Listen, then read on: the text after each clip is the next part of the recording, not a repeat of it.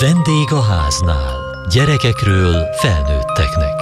A Kossuth Rádió családi magazinja. Nagyon megörültem, amikor először hallottam a Nyugi Ovi programról, mert én is sokszor szembesültem már azzal, hogy egyébként tündéri óvodások milyen kíméletlenül képesek megalázni, bántani egymást, ha nem értenek egyet, és lehetetlen köztük igazságot tenni. A Nyugi Ovi program módszere szerint nem is ez a feladat.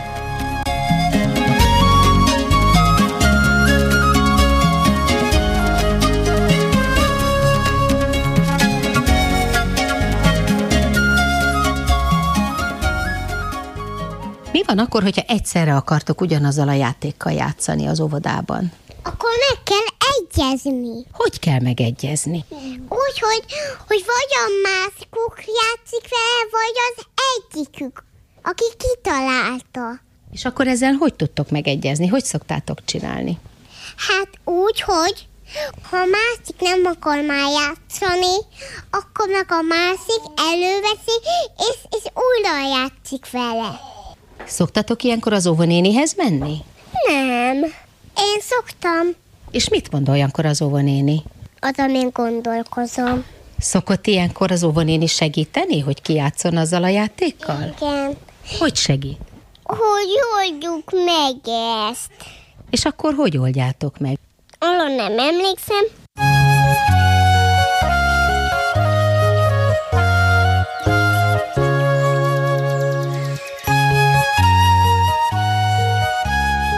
Az én kislányom a tipikus áruházi fetrengő volt, tehát ez a földhöz csapom magamat, levetközöm, és gyakorlatilag megnyugtathatatlan konfliktusok voltak, tehát ez az óvodában is volt olyan, hogy sajnos el kellett választani a csoporttól, mert nem tudott megnyugodni. Klasszikus hiszti? Ő tipikusan a hiszti, igen. És mi volt a konfliktus általában? Tehát milyen vélemény vagy érdekkülönbségek a gyerekek között, vagy a lányai meg a többiek között? Hát az én kislányom, amit ő meg akar csinálni, azt meg akarja, és ugye életkorából adódóan nem biztos, hogy minden sikerül elsőre vagy másodikra, és akkor ebből adottak a konfliktusok. Tehát felmérgelte magát, hogyha nem sikerült úgy felöltöztetni a babát? Igen, vagy hogyha bármelyik gyerek is ugyanabban szeretett volna játszani, vagy más próbálta meg őt irányítani a játékban, és nem azt fogadta el, amit ő szeretett volna. Ilyenkor jött a hiszti, és kellett egy kis idő hozzá, hogy elmúljon. Igen, ő ilyenkor magát tudta megnyugtatni, de hosszú idő volt. Otthon is előfordult ez a családban? Sajnos igen. Önök hogyan reagáltak erre, hogyan próbálták meg megnyugtatni, vagy kimozdítani őt ebből a lelki állapotból? Hát ő harmadik gyerek, tehát nálunk ez azért nehezebb volt, és az első kettővel soha ilyen probléma nem volt. Első időkben türelmesek voltunk, próbáltuk megérteni, hogy mi lehet az oka, aztán utána jött már az is, hogy nálunk is ugye a szint egy idő után betelt, és néha ez a tehetetlenség volt rajtunk is. És nyilván ezt a gyerek megérzi, és utána vissza is tud vele élni óvodáskorban kerülnek a gyerekek először közösségbe. Dr. Jármi Éva, az ELTE pedagógia pszichológia karának adjunktusa. És ott kezdik el kipróbálni azt, hogy milyen viselkedés az, amivel ő domináns pozícióra tud szert tenni, miközben a felnőttek jóvá hagyják azt. Próbálgatják a gyerekek, hogy mi az a stratégia, ami működik. Nagyon sokszor, akinek ez fontos, ugye erőszakos viselkedéssel próbálkozik, fizikális agresszióval. Üt, ver mindenkit, ha valakinek nem tetszik, amit csinál, akkor erőszakos. Na most, hogyha ez az erőszakos viselkedés fizikai, akkor látványos, és azt a felnőttek mert nagyon korán legfékezik, és egyértelműen azt közvetítik, hogy ez nem megengedett. Ezért aztán a gyerekek elég hamar elkezdenek olyan stratégiára váltani, amit könnyebb eldugni a felnőttek szem elől, amit könnyebb valahogy így letagadni akár, hogyha valakit felelősségre vonnak. Ez nem más, mint a verbális bántás, a másiknak a csúfolása, megszégyenítő megjegyzések, stb., illetve a kiközösítés. És hogyha a felnőttek nem elég érzékenyek, és mondjuk csak a fizikális agresszióra lépnek be elutasítással, vagy észre se veszik, hogy ilyesmi folyik, és tényleg a csoport ban ez a magatartás népszerű státuszt eredményez, akkor ez a gyerek rátanul erre a stratégiára, és ezt fogja erősíteni, és ezt fogja tovább vinni más közösségekbe.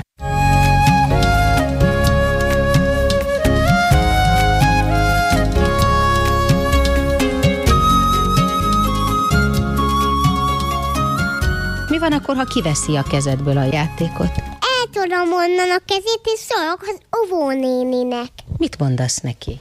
Az, hogy óvónéni kérlek, segíts nekem, mert, nem tudom úgy játszani a játékommal, hogy, hogy a kisgyerek ne tudja elvenni tőlem. És akkor hogy segít az óvonéni? Hát, úgy, hogy, hogy elviszi onnan, és egy asztali játékot ad neki. Mindig te kapod meg azt a játékot, amit akarsz? Uh-huh.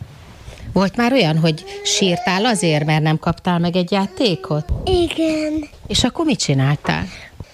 Hát nem tudtam semmit csinálni. Nálam, mivel sok rossz gyerek van, szokott lenni olyan, hogy mellém jönne és lelök valahonnan, meg elveszik a játékot, meg a csúfolódás is szokott lenni. Mit csinálsz, ha elveszik a játékodat? Eltolom a kezét, és azt mondom, állj, ezzel most én játszom. És hagyja? Igen, Olyan nem volt, hogy azt mondta, hogy de én most akarok vele játszani. nem, Mindig sikerül minden játékot megszerezned? igen, És volt már olyan, hogy te valakitől elvetted a játékát, mert te akartál vele játszani? nem, Soha. soha.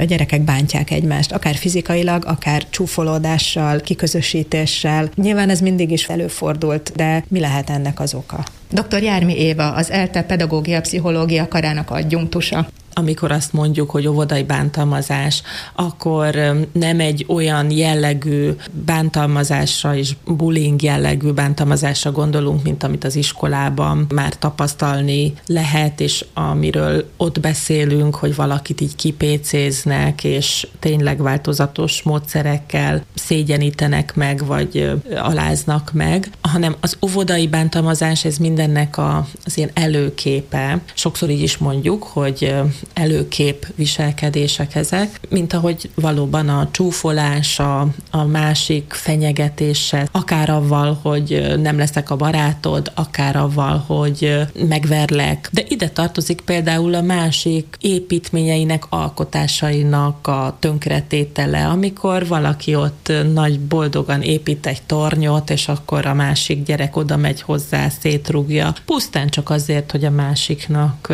ez rosszul essen, vagy ide tartozik ugye a másik közeledésének és együtt játéknak az elutasítása, veled nem játszunk, te menj innen, és hát persze ide tartozik a fizikális bántalmazás is, ha bár az talán a legritkább az óvodás korosztálynál is.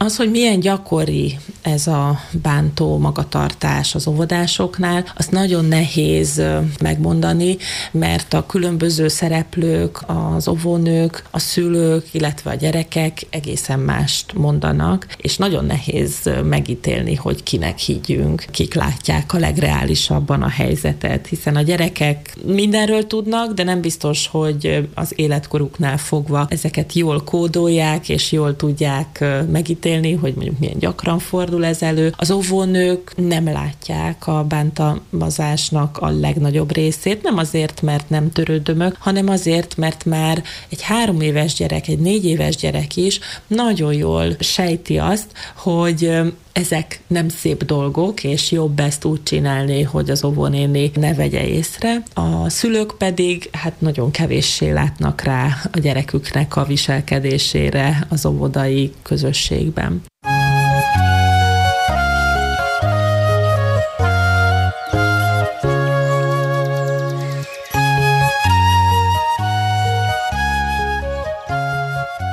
Három éve találkoztam a nyugi jogi programmal, akkor volt középső csoportos a kislányom, voltak konfliktusai a gyerekekkel, meg felnőttekkel is, és ez a program segített nekünk a gyereket is megérteni, és neki segíteni abban, hogy ő a konfliktusait tudja kezelni. Bántott másokat, vagy őt bántották? Hát én úgy gondolom, hogy a gyerekek is egymást tudják bántani óhatatlanul és akaratlanul is, de ha ki tudják azt fejezni egymásnak, hogy ez neki nem esik jól, hanem épp az ellenkezője, akkor ők utána máshogy fognak viszonyulni egymáshoz is. És amikor az óvodában felmerült, hogy nyugi program várható, akkor mit szóltak? Először nem nagyon tudtunk vele azonosulni, vagy, vagy nem tudtuk, hogy ez az életben hogy fog tudni működni. Szerencsénk volt, mert nagyon jó óvónőnk volt, aki támogatott minket mindenféle ismeretanyagokkal is, és a gyerekek nagyon-nagyon gyorsan megszerették ezt a programot, és nagyon sokat meséltek róla. Mi volt az, ami elsőre furcsának tűnt? Maga a kommunikáció, hogy hogy lehet a gyerekekkel egy érzelmet megbeszélni, vagy kijátszani, és utána ezt gyakorlatilag olyan szintre megismerni, hogy ő is tudja ezt kezelni. Tehát meglepő volt, hogy a három-négy-öt éves gyerekekkel meg lehet ezt beszélni? Én azt mondom, igen. Tehát, hogy nekem igen. Szülőként nem biztos, hogy tudjuk, hogy mire képes a gyerekünk első alkalommal egy, egy ilyen szituációban. Kosztel Krisztina egyik azoknak az óvodapedagógusoknak, akik alkalmazzák a nyugi ovi programot. Miről is szól ez az egész? És kicsoda Szepi az űrlény? Szepi a program fő figurája, tehát hogy a történetein és életén keresztül sajátítjuk el tulajdonképpen az egész kommunikációt, az érzelmeket, a csoportszabályokat, mert egyszer csak megérkezik a csoportba egy űrhajóval, és van mellette egy levél. És tulajdonképpen amikor Szepi levelet hoz, az mindig egy új csoportszabály elsajátítása. A program az öt csoportszabályra épül föl, és a legelső csoportszabály a mindenkit befogadunk a csoportba. Ugye Szepi egy űrlény, nagyon szép, zöld, nagy fülekkel, és ahogy mi befogadjuk Szepét, ezáltal tanulja meg a gyerek, meg tanulják meg a felnőttek is egyébként, mert mi is nagyon sokat tanultunk a program által, hogy hogyan fogadjuk be egymást a csoportba. A csoportszabályok mellett rengeteg játék van, nagyon sokat kell vele foglalkozni, hogy ez ilyen szinten tudjon működni, de mindenképpen nagyon megéri, mert egyszerűen teljesen más lesz a csoportnak a légköre, a kommunikáció rengeteget fejlődik, és tulajdonképpen a csoport annyira összetart, és annyira más, hogy kezeli a konfliktust. Egy konfliktus helyzetben a pedagógusok nagyon sokféle módszert megpróbálnak, hogy kezeljék. Én is nagyon sokfélét megpróbáltam, amíg nem ismertem ezt a fajta restauratív technikát, amikor nem bűnbakot keresünk, hogy ki ütött előbb és mi történt, hanem tulajdonképpen egy jóváltétel van, ami rendezi a csoport és az egyén között közötti konfliktust. Erre megvannak a megfelelő kérdések, persze ezt nagyon nehéz megtanulni, tehát nekem is az elején mindig nálam volt a kérdéssor, hogy milyen kérdést miután teszek föl. És ezt a kérdést a gyerekek is megtanulják. Ez a szociális kapcsolatokat nagyon építi, a konfliktus helyzeteket nagyon másképp tudja kezelni, hatással van az egész csoportklímára, hatással van a gyerekekre, megtanulják az érzelmeiket kifejezni, és megtanulják az érzelmeiket levezetni. Tehát, hogyha mérges, akkor nem üt, hanem megtanul egy másfajta technikát. És hatással van a családokra is.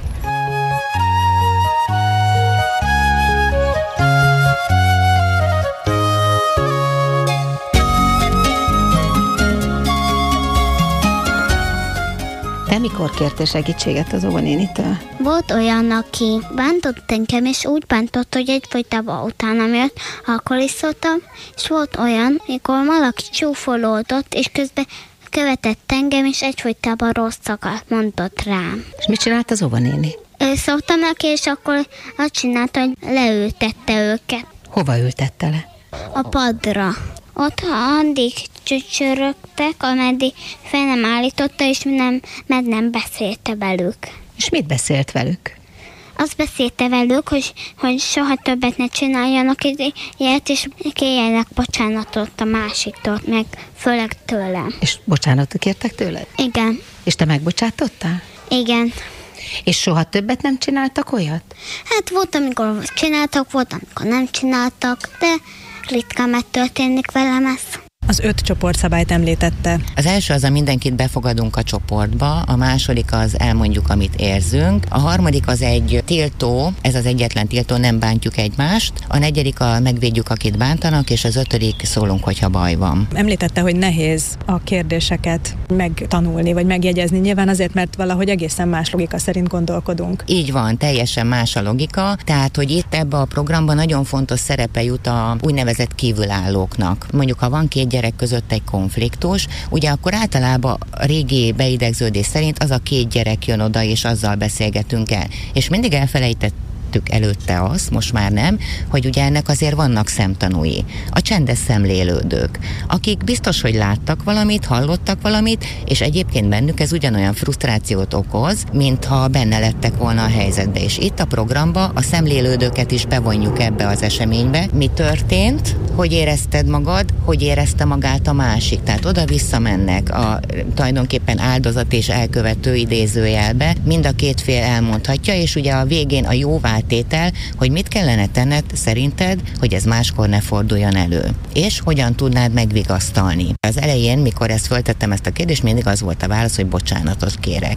Ugye hát ezzel már az ember hátizsákja körülbelül tele van, mert nem sokra vezet. És ahogy elkezdtük csinálni a programot, egyre több dolog jutott az eszükbe. Rajzolok neki, játszok vele a homokozóba, hozok neki egy szál virágot. A bántalmazó tulajdonképpen jóvá teszi azt, mert elmondtuk, hogy ő hogy érezte magát, és megbeszéltük az érzelmeket, és azt is, hogy mit kellene tenni, hogy máskor ilyen ne történjen, és utána elmegy együtt a két gyerek, és a, azt mondom, hogy játszok vele a homokozóba, akkor tényleg játszanak. És itt vége van a konfliktusnak. Nem gyűrűzik tovább, nem megy az oda-vissza, tehát tulajdonképpen helyreáll a rend.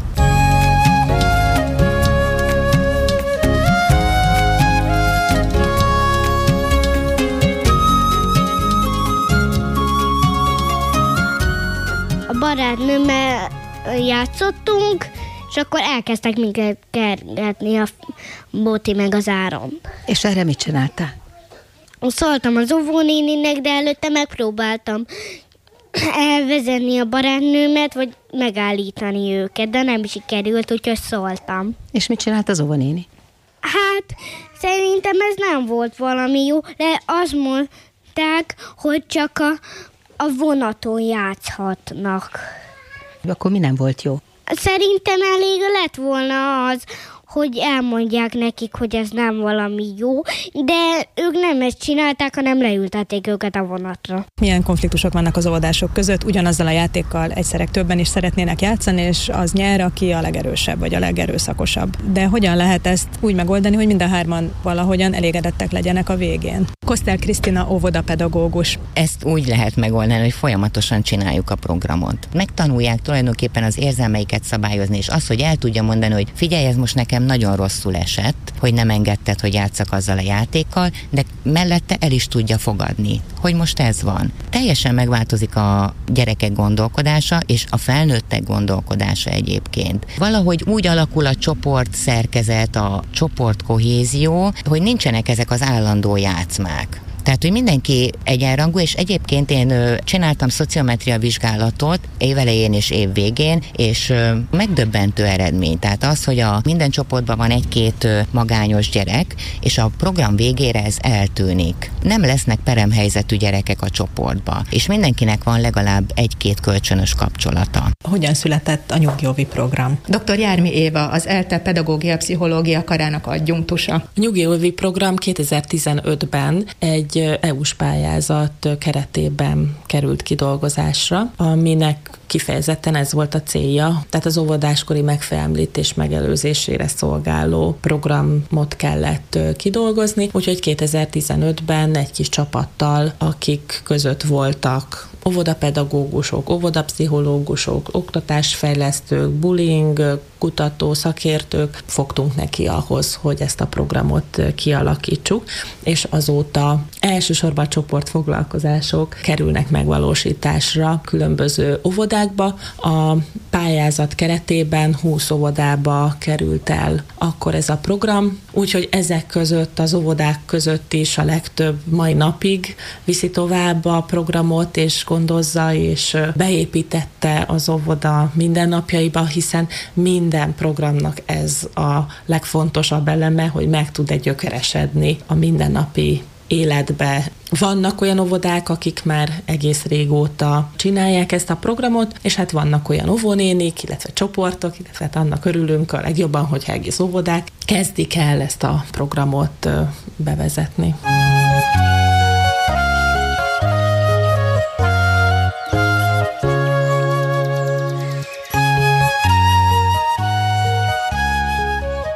Van egy, úgy hívják szakmai nyelven, hogy proaktív kör. Kosztel Krisztina óvodapedagógus. Az azt jelenti, hogy leülünk egy nagy körbe, Szepit mindig megfogjuk a kezembe, és fölteszek egy kérdést, és például fölteszem azt a kérdést, hogy milyen napod van ma. És az a körnek a szabálya, hogy csak az beszél, akinél szepi van. És adjuk egymásnak tovább. Senki más nem szólalhat meg, és ha nincs mondani valója, akkor simán csak továbbadja. És ugye ezzel megtanulja azt, hogy neki nem kell bekiabálni, el tépni a szepit, stb., mert rá is sor fog kerülni, őt is meg fogják hallgatni. Tehát, hogy, hogy megtanulja azt, hogy bármi olyan történik, lesz ma körünk, vagy kérhet is kört, mert van, hogy kérnek a gyerekek, hogy üljünk le egy körbe, és el fogja tudni mondani. És akkor, mikor már ezt jól tudjuk, akkor már egy ilyen körbe föltehetünk sokkal bonyolultabb kérdéseket is. Például van egy nagyon jó holdjáró az óvodába, csak az a baj, hogy kevés van belőle, és föltettem a kérdést, hogy mit tegyünk, hogy mindenki sorra kerüljön a holdjárónál. Ott elmondhatták a javaslataikat a körbe, mindenki szépen egymás után, és akkor mi azt ugye megszavaztuk, hogy mi legyen az a szabály, amit mindenkinek be kell tartani, de azt is megszavaztuk, hogyha nem tartja be valaki a szabályt, mi lesz annak a következménye. És mivel ezt a szabályt közösen hoztuk meg, így mindenki elismerte a saját szabályának. Hogyha a végére értek, akkor kezdik előről, vagy begyakorolják, vagy hogyan működik ez, hogy valóban a mindennapok részévé váljon? Mikor vége van az 5 hetes, hát elvileg 5 hét, de hát ugye ez csoporttól és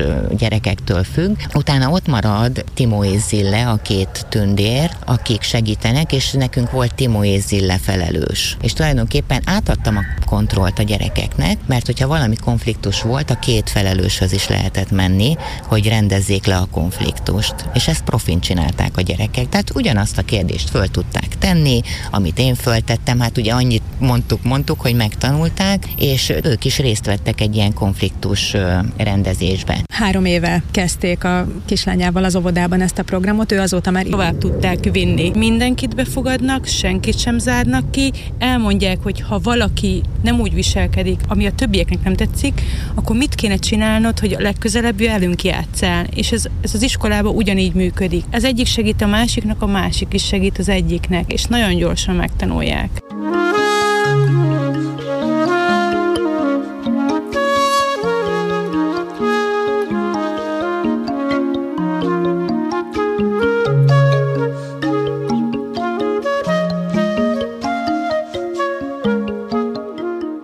2021. szeptember 8-i műsorunkat ismételtük meg.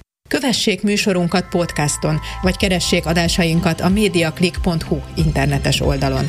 Várjuk leveleiket a vendégháználkukat mtva.hu e-mail címen. Műsorunk témáiról a Kossuth Rádió Facebook oldalán is olvashatnak. Elhangzott a vendégháznál. A riporter Hegyesi Gabriella, Mohácsi Edit, a gyártásvezető Mali Andrea, szerkesztette a felelős szerkesztő Hegyesi Gabriella.